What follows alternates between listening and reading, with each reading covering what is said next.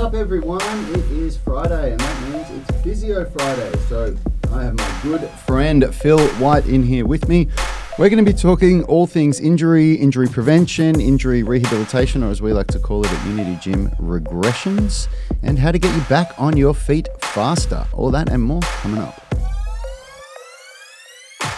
Hey everyone, in case we haven't met, my name is Rad Burmeister. I am one of the co founders of Unity Gym and the UMS, the Unified Movement System, where we turn driven people into superhumans. And the way that we get such astonishing results with our members is that we've created a unique program that has a balance between strength, flexibility, and cardio fitness. If you want to know how we do that, grab one of the free blueprints the flexibility blueprint, strength blueprint, or the nutrition blueprint. There's a link in the description for all of them.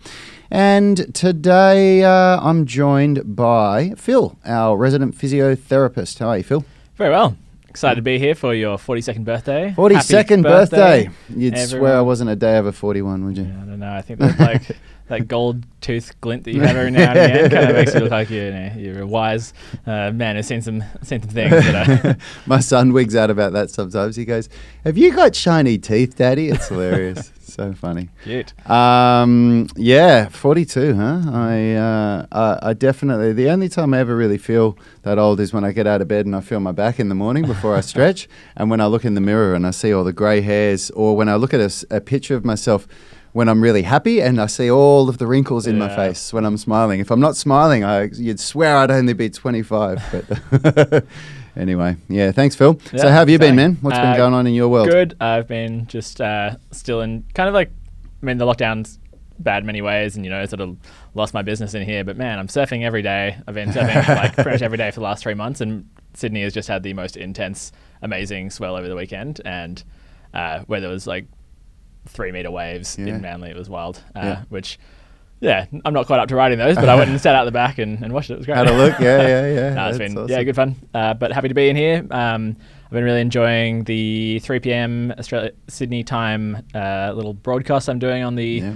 live stream now. Getting used to talking to myself, which is good. Yeah. Um, but yeah, it's a weird feeling, isn't it? The first yeah. couple of times when yeah. it's just you and the camera. The first and two like, weeks just totally wigged me out, but now I'm mm. like a bit more used to it. It's, it's, good, and there's lots of people asking good questions on there. So that's the thing I do at 3 p.m. on Tuesdays, Wednesdays, and Thursdays. So yeah. tune in. Yeah, it takes some serious practice to get um, half decent on a camera, and I'm in all honesty, I, I, I, watch so little of what we actually produce. I find it funny watching myself.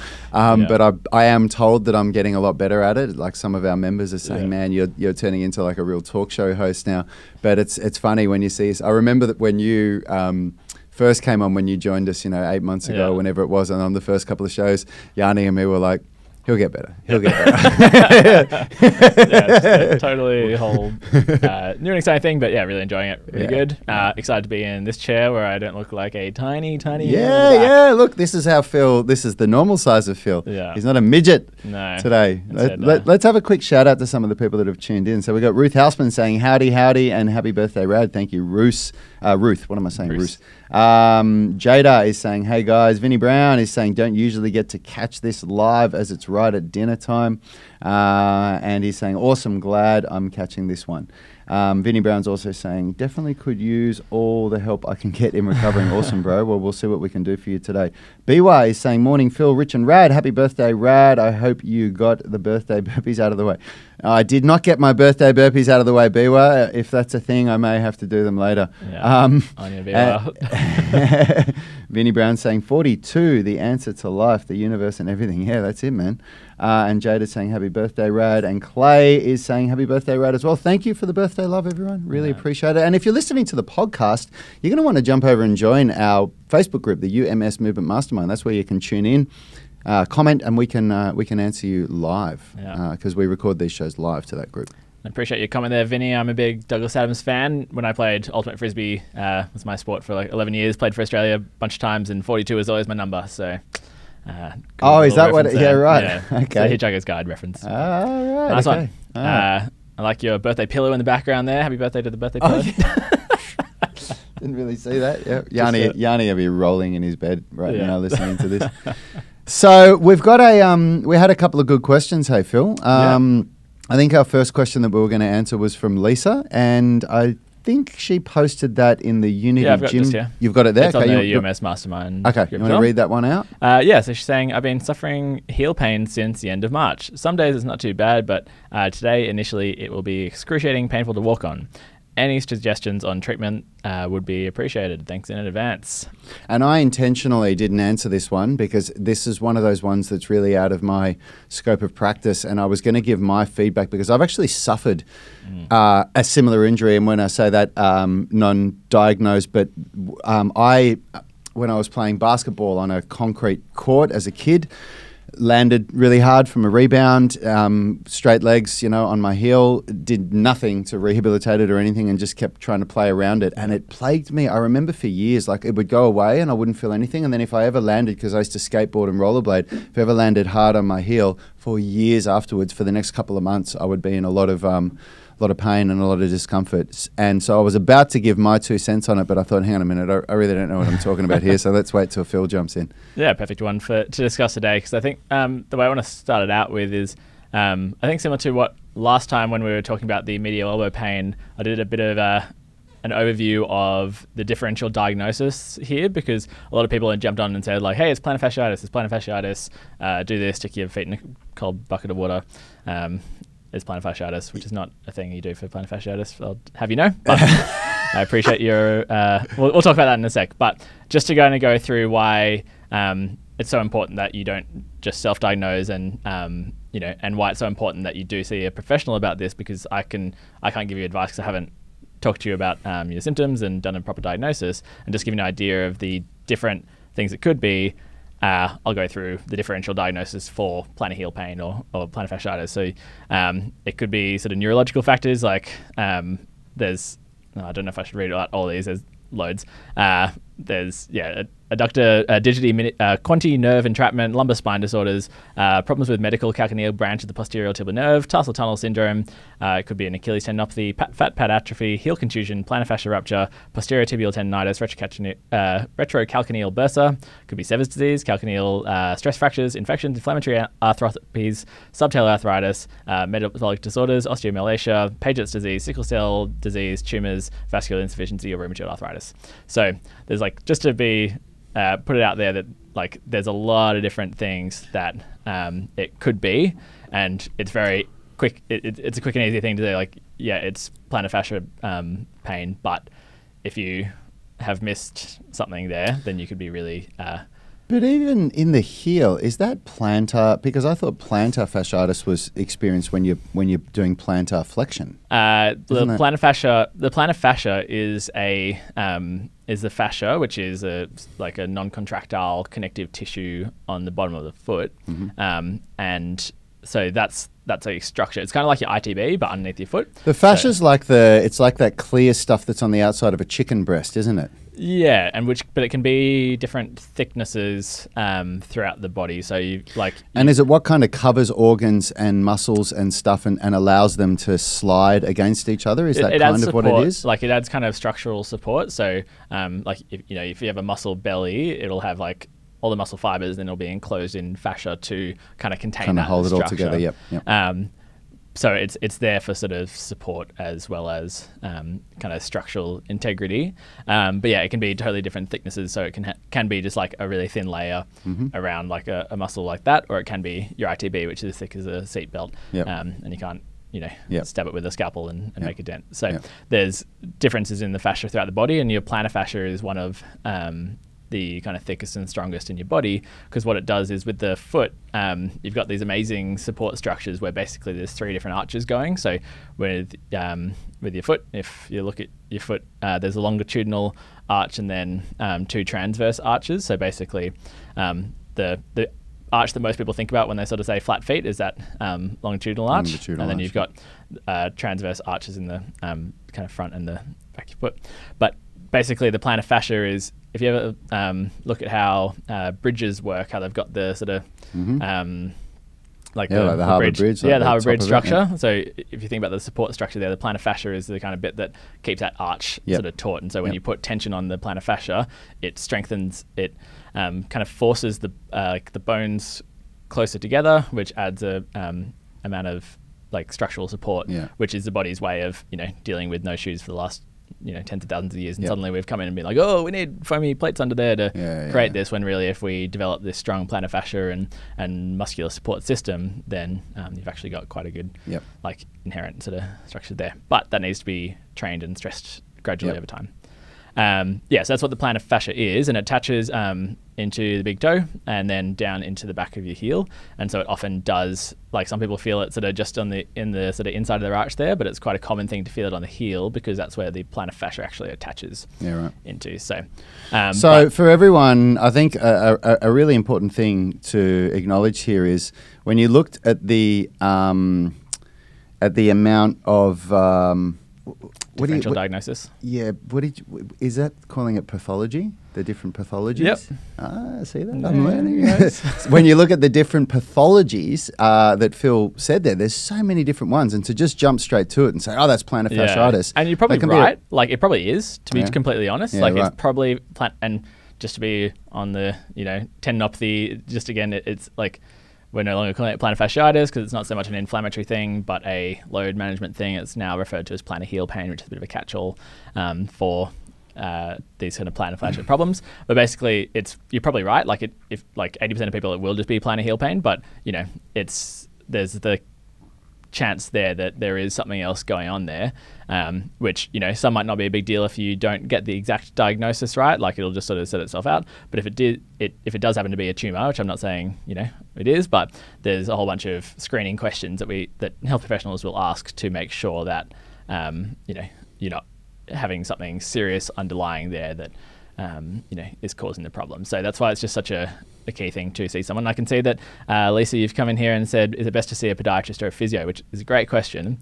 Um, I think the best bet is a well, you want to see someone who is uh, yeah. So I think podiatrist ideally, um, but you want to see a good podiatrist who's not just like a.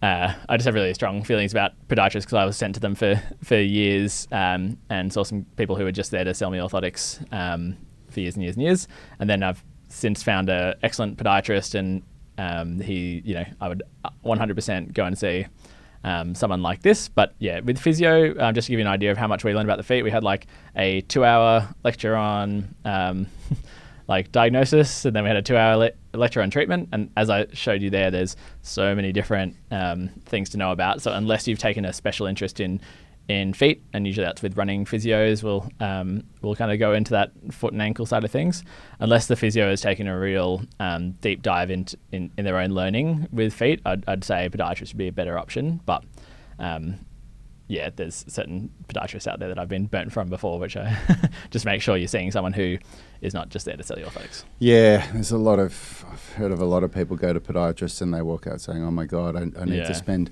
twelve hundred dollars every three months, or I can't walk out of my house." Yeah. You know, and, and I'm like, oh, Yeah, I think the kind of the way to do it would even be like the podiatrist is excellent for the diagnostic side of things because they would have seen like all these Yep. foot conditions and that'd be great for the diagnosis.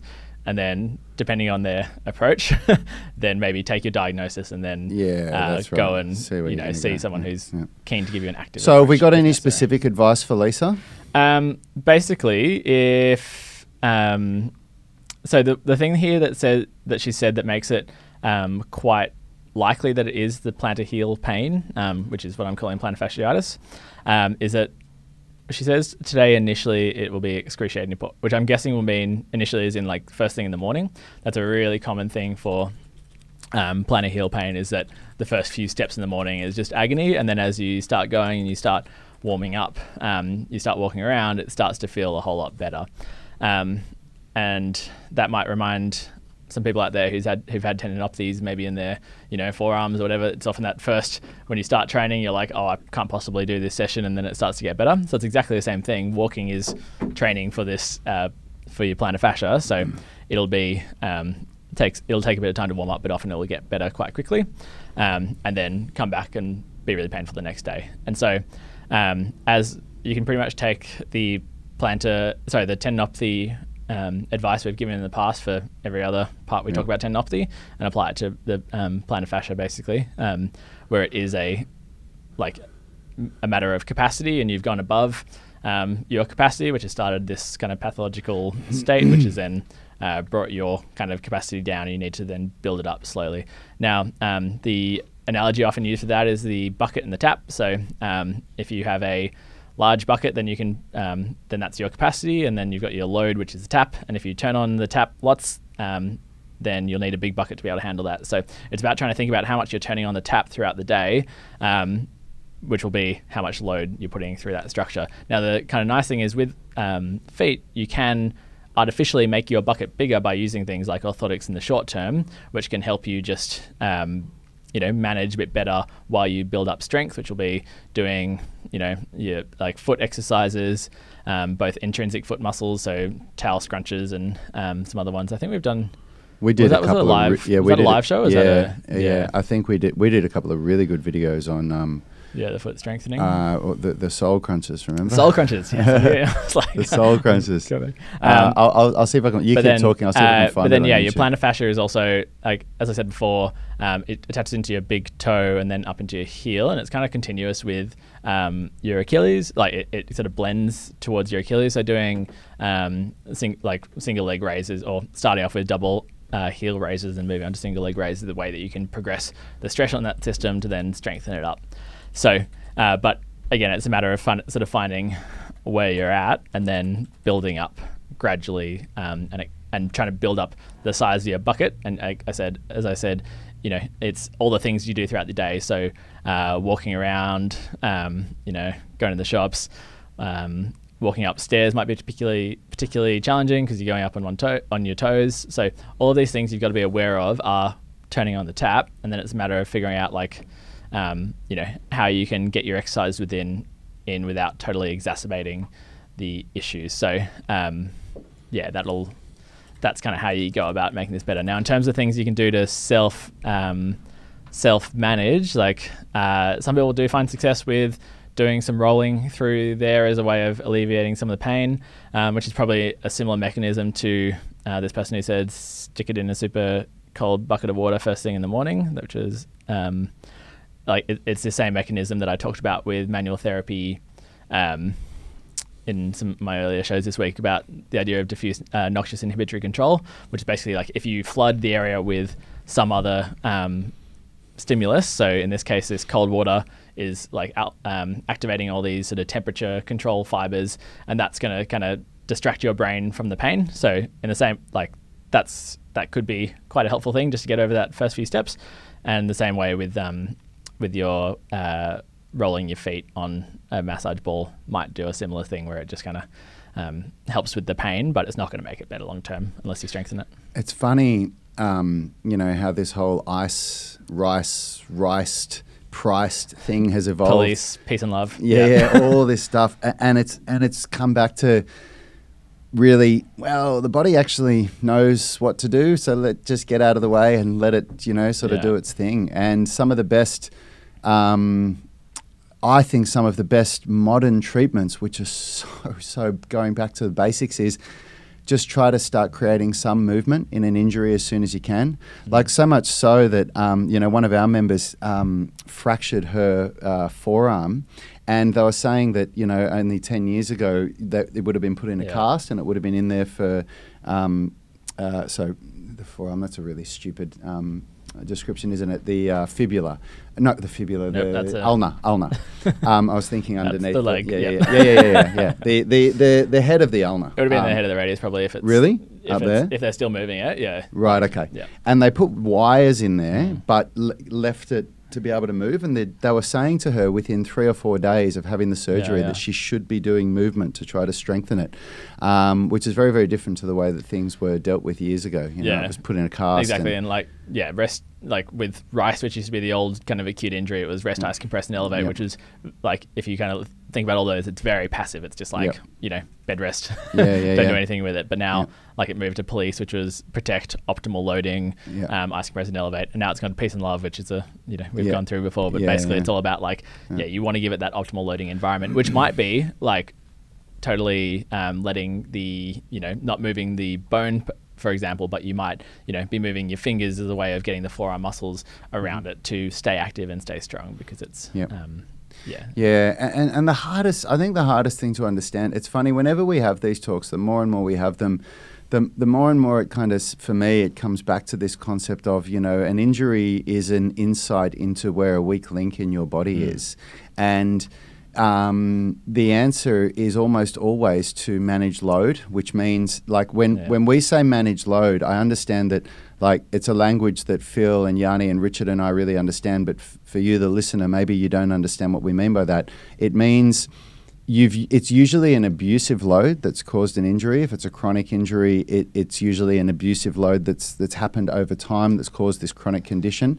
And managing the load means to reduce the load. So it might mean if you're jogging or running, reduce the amount of days that you're running a week, or reduce the amount of distance that you're running.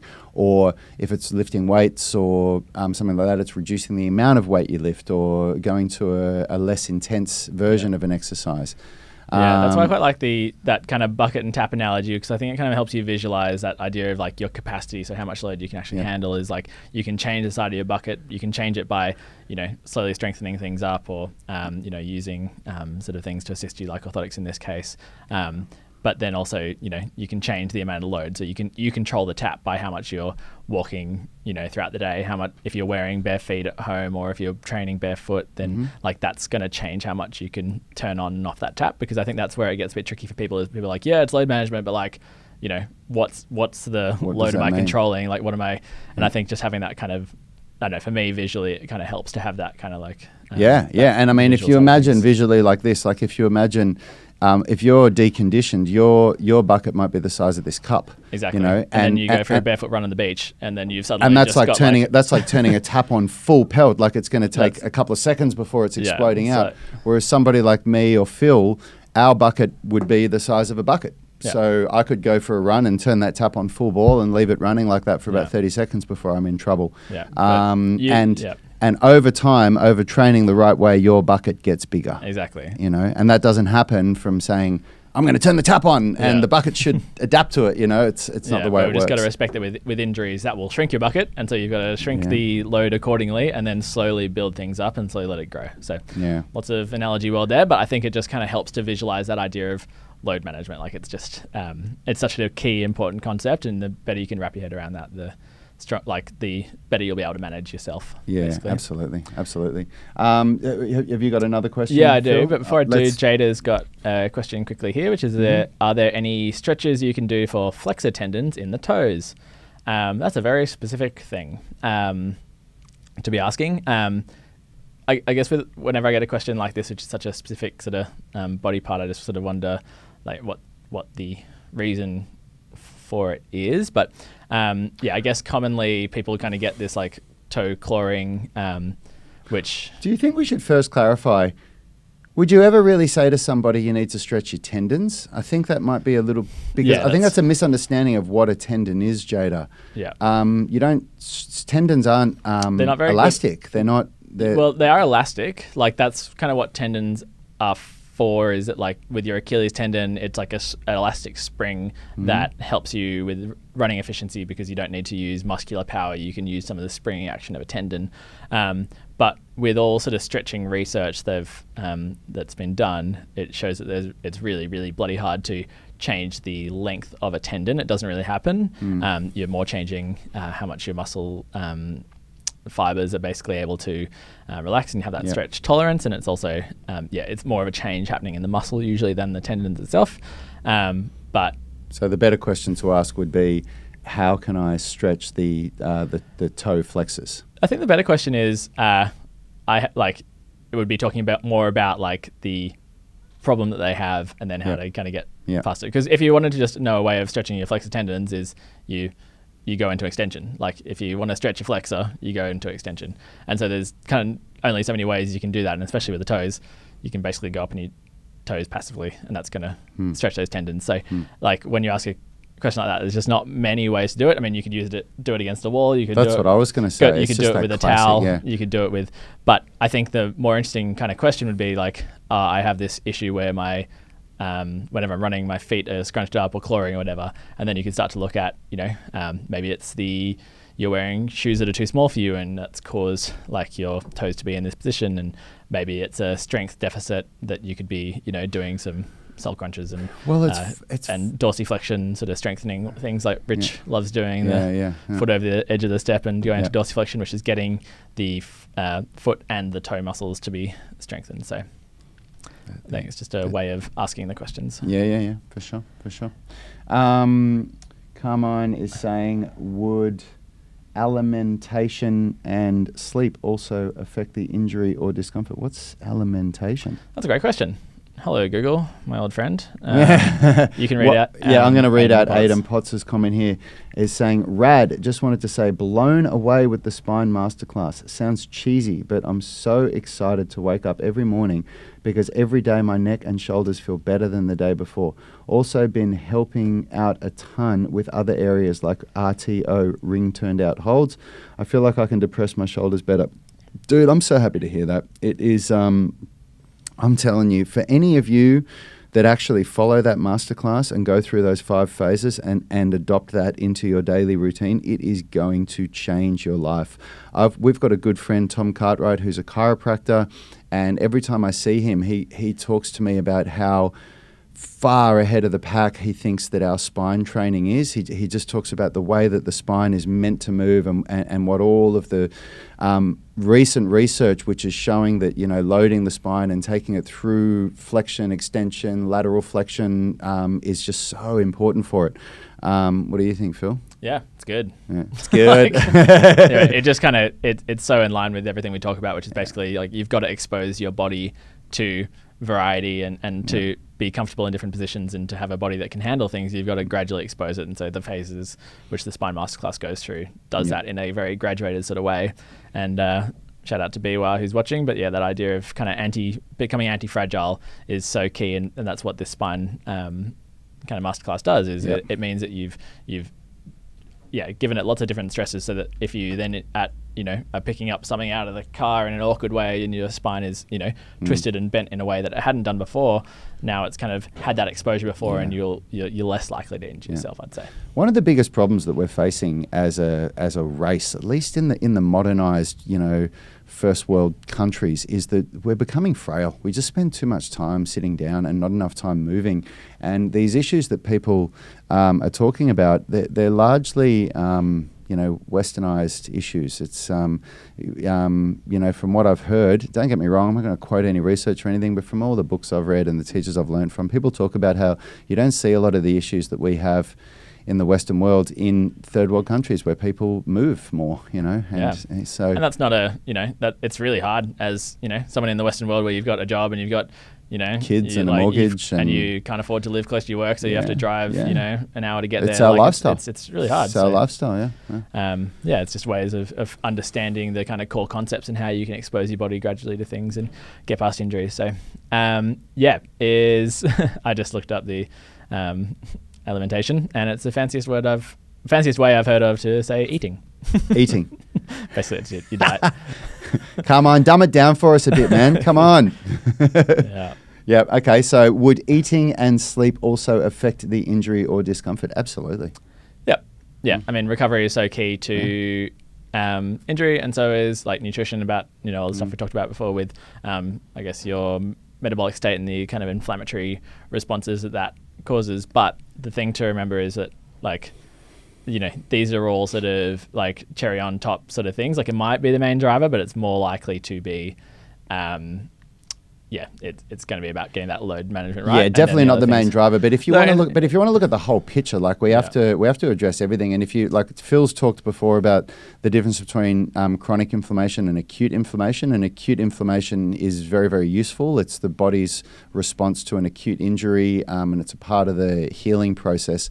Whereas chronic inflammation is not, and it's actually very um, detrimental to injury uh, repair and rehabilitation. And a lack of sleep is a cause of stress, and stress is a cause of chronic inflammation. Yeah, So. and and also it's actually quite a good um, point for plan to heal pain issues because often with if you think about that kind of bucket and uh, tap analogy before, um, the foot is such a you know it, it's a weight bearing joint where you take on the weight of the whole rest of your body. So there is a way in which you can decrease the amount of tap, the amount of load you've got is by decreasing your body weight, and that's a really it's a really common thing to see people with plantar fascia issues who um, it, it's like largely because they're overweight as well. So Yep. certainly the alimentation could be a um, adapted. Yeah, yeah. you can eat eat less, uh, eat, eat better, and um, Yeah, like sure. help with your body weight too. But you know that's a really that's a hard thing, and that's a long term thing. Um, so yeah, you want to try and build up the strength and the structures, but you also then can look at you know long term um, helping with the body weight. But Yep. not- I have no idea if this is a the case in this one. Um, I'll quickly answer Wayne Reed's question Yeah. because it's a quick one about the Spine Mobility Masterclass. Again, he's saying, Hey, Rad, happy birthday. Quick question that is off topic with the Spine Masterclass. When you finish phase one, do you add phase two and do both phases? Absolutely. But the way you do it is the idea is if you, however much time you're going to allocate to it a day, and I recommend between five and 15 minutes a day when you're learning. When I do my spine training now, I only do about a minute or two because once you, you understand it, it's just about taking your body through the motions. Spend about 80% of the time that you allocate to doing the phase that you're trying to learn right now because to, to create a new movement that you've never done before, it takes a lot of intention. And the previous phase, it should be like second nature to you. So 30 seconds, a minute of the last phase is enough to keep it there in your body. So, that, and then so on and so forth when you go to phase three and phase four. And Nice. Um, so Jada said it's a clawing issue and discussed with the podiatrist. We discussed a flexor tenotomy, um, but trying to find some other options such as shoe inserts. So a tenotomy is basically they cut the tendons um, and like a surgical Whoa. intervention. Yeah. So uh, yeah, I think so good that you are looking at ways of not doing that, Jada. Um, and yeah, certainly like um, stretching your flexors may work. Uh, I'm again, I'm not a like expert in feet, but if you, I'd really recommend that yeah, you do go for everything else, but uh, you know, spend a solid like at least sort of three to six months, Yeah, like man. trying out strengthening stuff. Because as we talked about before, with um, you know, how long it takes for structures to change, like you need to give it time. Um, with strengthening, stretching, using these shoe inserts to um, facilitate things. But yeah, certainly like there's so many muscles in the feet um, that you know you there's a lot you can do there. And, and often if we just have our sh- feet in shoes, especially shoes that are too small for us, then these muscles just become so deconditioned over time and that it's you know you can make them stronger and you definitely definitely definitely should. So good on you Jada for giving things a go. Um, and yeah But- there's a lot you can do I would I would obsess over rehabilitation Mm. um, for at least three to six months before looking at surgical intervention, unless it's an acute injury. Like Yeah. I, the one I've only had surgery for an injury once in my life, and it was an acute injury where I got a. Um, uh, I tore the Lisfranc ligament, and it was a, it was a total rupture. It wasn't a partial tear. Yeah. So that's a, you know, after multiple opinions, yeah the advice was, yeah, you're going to need surgery for this one. Another example is my slap tear, my shoulder. Yeah. Some people said to me, uh, you're probably going to need to get surgery for that one. But speaking to somebody like you, Leroy, uh, and my own gut feeling was, stuff that. Let's see if I can fix it without surgery. Yeah. And, uh, and, and then if I can't, then I'll get the surgery. Yeah, so keep, keep at it, Jada. Um, I, I'll um, have a look at. Have you got some? Yeah, have you already got some f- exercises from your podiatrist? Because if not, uh, I'll send you some ideas of things you can think about um, doing. So if you Jada as well, i you know, if it's within your budget, um, do an online consultation with Phil. I'm telling you, it's worth its weight in gold.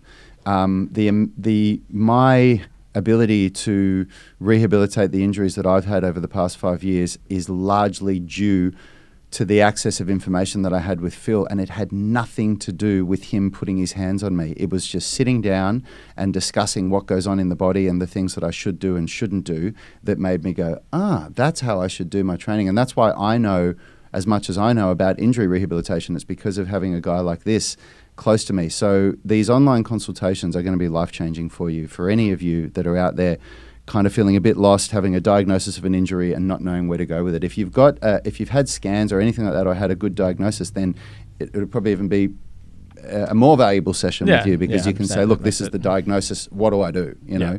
yeah. Um, so yeah, I highly recommend that. does make it things easier. Um, cool. So there's. Um, I'll just answer yeah, quickly Vinny's yeah. question on Yeah. the live stream, and then we'll go to your one. So Vinny is. Uh, it looks like it's not specifically a physio question, but because it's on the live stream, we're going to answer it. Uh, given that Wednesday is middle splits day, does it make sense to go a little lighter doing that workout again on Saturday to reduce the load? Uh, that can get pretty intense. I enjoy doing that one twice, but don't want to overdo it. I wouldn't do that with the middle splits. The middle splits is one of those um, workouts that I've found you get better results from doing it once a week, and then Vinny, you want to do if you do daily mobility like what we do at the end of the at-home workouts, once a week is more than enough, bro. Yeah. Yeah, I've seen your videos. Looks like you're pushing it pretty hard there, Vinny. So just Yeah. uh, yeah, like and awesome results. But Yeah, yeah, dude, like yeah. you'll you'll be able to get better results long term if you don't over, overdo it. And, and I'm blown away at the way that because I've been told for 20 years that if you want to get flexible, you've got to stretch every day, and it was the most basic, you know, instructions: stretch every day, stretch every day, or you won't get flexible. And it didn't work for me, and it didn't work for many people that I've um, prescribed that to. And so that's why we're so specific on saying just do these things a couple of days a week, but do gentle mobility daily. yeah, um, yeah, Jada. Unfortunately, I can't do consultations for the US. It's such a shame. I had a few people like I've had a few people book in now from the US, and I've had to refund. And because Oh, man, there's like I sucks, doesn't can seriously I can do consultations with everyone in the world except people in the US. Just the health system over there is just doesn't play ball with the rest of the world. And um, yeah, there's there's uh, like insurance wise I can't. Um, but yeah, I'll I'll send you through some some foot exercises to look at and maybe talk to. Um, but yeah, it would be worth looking into like running physios or like uh, or some podiatrists who are really good with the sort of active approach to rehab. People who are like really know their stuff. I don't know. Maybe I'll have a bit of a look for you about people you could work with because I Yeah, it sounds like we need to align ourselves with a good physio Yeah, I in America, seriously. doesn't it? We really need yeah, to. it's such a find sh- somebody it's such and I wish I like it's so stupid. Like we're all humans and we have the same stuff going on, but the U.S. health system is just like a Uh, it's just whole- insurance, yeah, isn't it? It's yeah. the way it works, you know. Yeah. Look, we've got to we've got to stay within our li- our Yeah. lane, you know, and uh, you can't, you know, there's just too much risk, unfortunately. Yeah, it's a shame. Um, Rogers just said something quite interesting here, which he said he got himself out of orthotics uh, um, over a 24 month period. Takes time. Worked with an allied health professionals. My shin splints are no longer an issue. So I think that's just un- such a great example of how the orthotics can be used quite effectively, where Mhm. it Yep. kind of adds that artificial size to your bucket, and that can allow you to then increase your, um, Yep. you know, it can help you handle the amount of load you've got already and build that up over time and then transition out of it. So I think that's just a really, yeah, good to see that like that's I used yeah, yeah. I used orthotics for about 12 to 24 months after my Lisfranc um, yeah, injury, and the a- a really good exit strategy for me was to start by removing the orthotics for a certain amount of hours Yes. a day, and you know, just, yeah. That was my next point. Is that it's not like it's not like a you just go uh, from wearing them yeah, one day you've, to you've yeah. done 24 months and you count down the day and then you tick it off and then you throw them out and then you go back to regular things. It's it's so much about that blending, that Yep. that like transition time out of them and giving your body gradual exposure and, and all those foot muscles and support stru- um, structures that I talked about in the, like earlier on in this episode.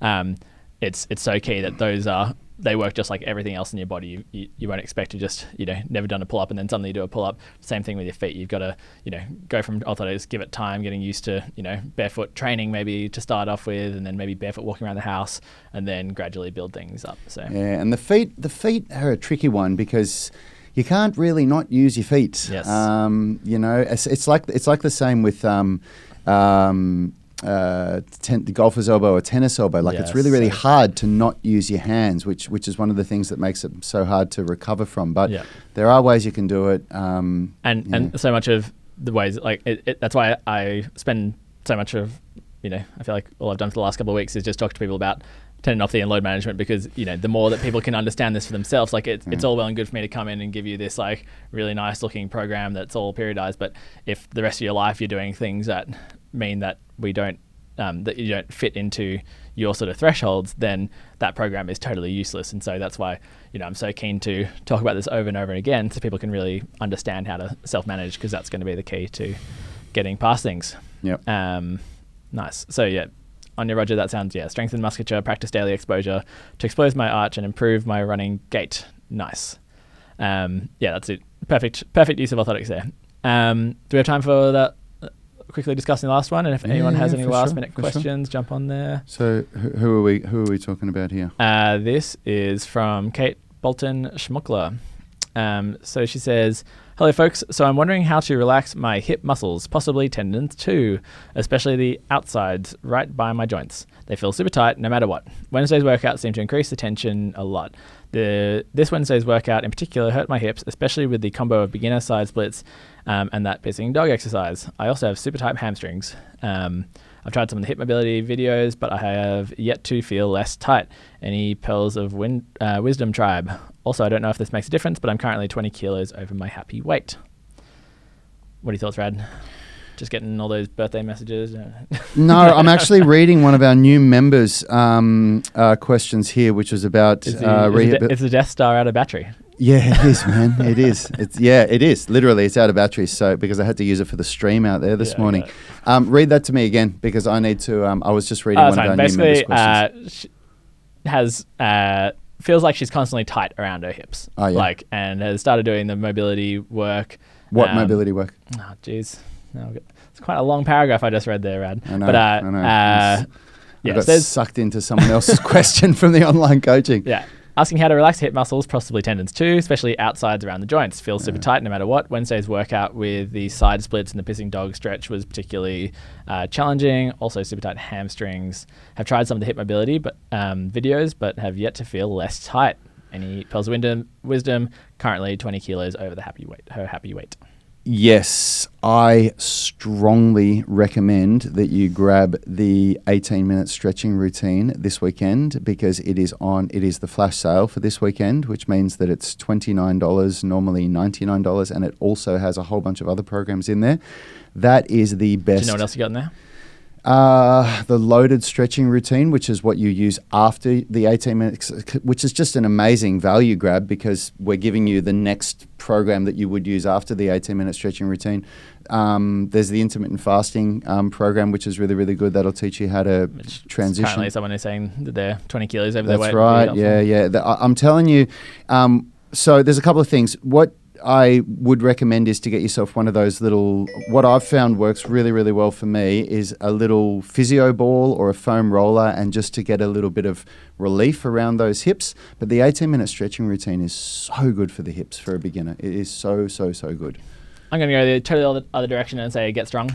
Yeah. Um, Like I think that yeah, certainly the like 18 minute stretch routine, especially that it's that using that to then build towards the end of range strength is such a um, important thing because yeah, I think my issue with people sort of saying that they're tight all the time is like the reason we get tight is generally because we're not strong enough to handle the loads we put our body under, and then um, the like then you get spasm because of this kind of fatigue and, and weakness in a muscle. So I think like the stretching, um, 18 minute stretch routine, and then building into um, the end of range strength is is really good because you're like exposing your body to um, those different ranges of motion, getting your body used to it, and when we get our body used to range of motion, we get less of a um, like a um, spasmy response to range. So it's a really nice way of exposing the body, but then yeah, building to that strengthening end of range is going to be so key for that. But then I also think that yeah, with just to go back to the bucket and tap analogy, um, if we can um, decrease the tap by gradually reducing the excess body weight, then that's going to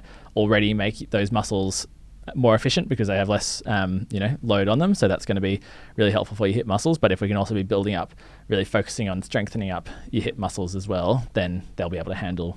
That's building up your bucket, and you'll be able to handle, um, you know, the amount of load you're putting in. So Yeah, I think, sure. And and there was a really good comment on there by, uh, was it by Clay? I think. Um, uh, oh no, it was by um, Wuno Elev, I think. Just basically saying that um, uh, that they didn't get, start getting progress um, in relief from soreness and tightness until they combined strength training with the stretching, like Yanni recommend. So yeah. Yeah. I think it's so key is that you're you know you're using um, the stretching for that kind of um, sort of symptom relief and exposing your body to range and then building to end of range um, strength, but also with the combination of building up the capacity in your body through um, strengthening and helping, uh, and the more you reduce your weight, the better you'll be able to, your system will be able to ha- handle it as well. Yeah, for sure.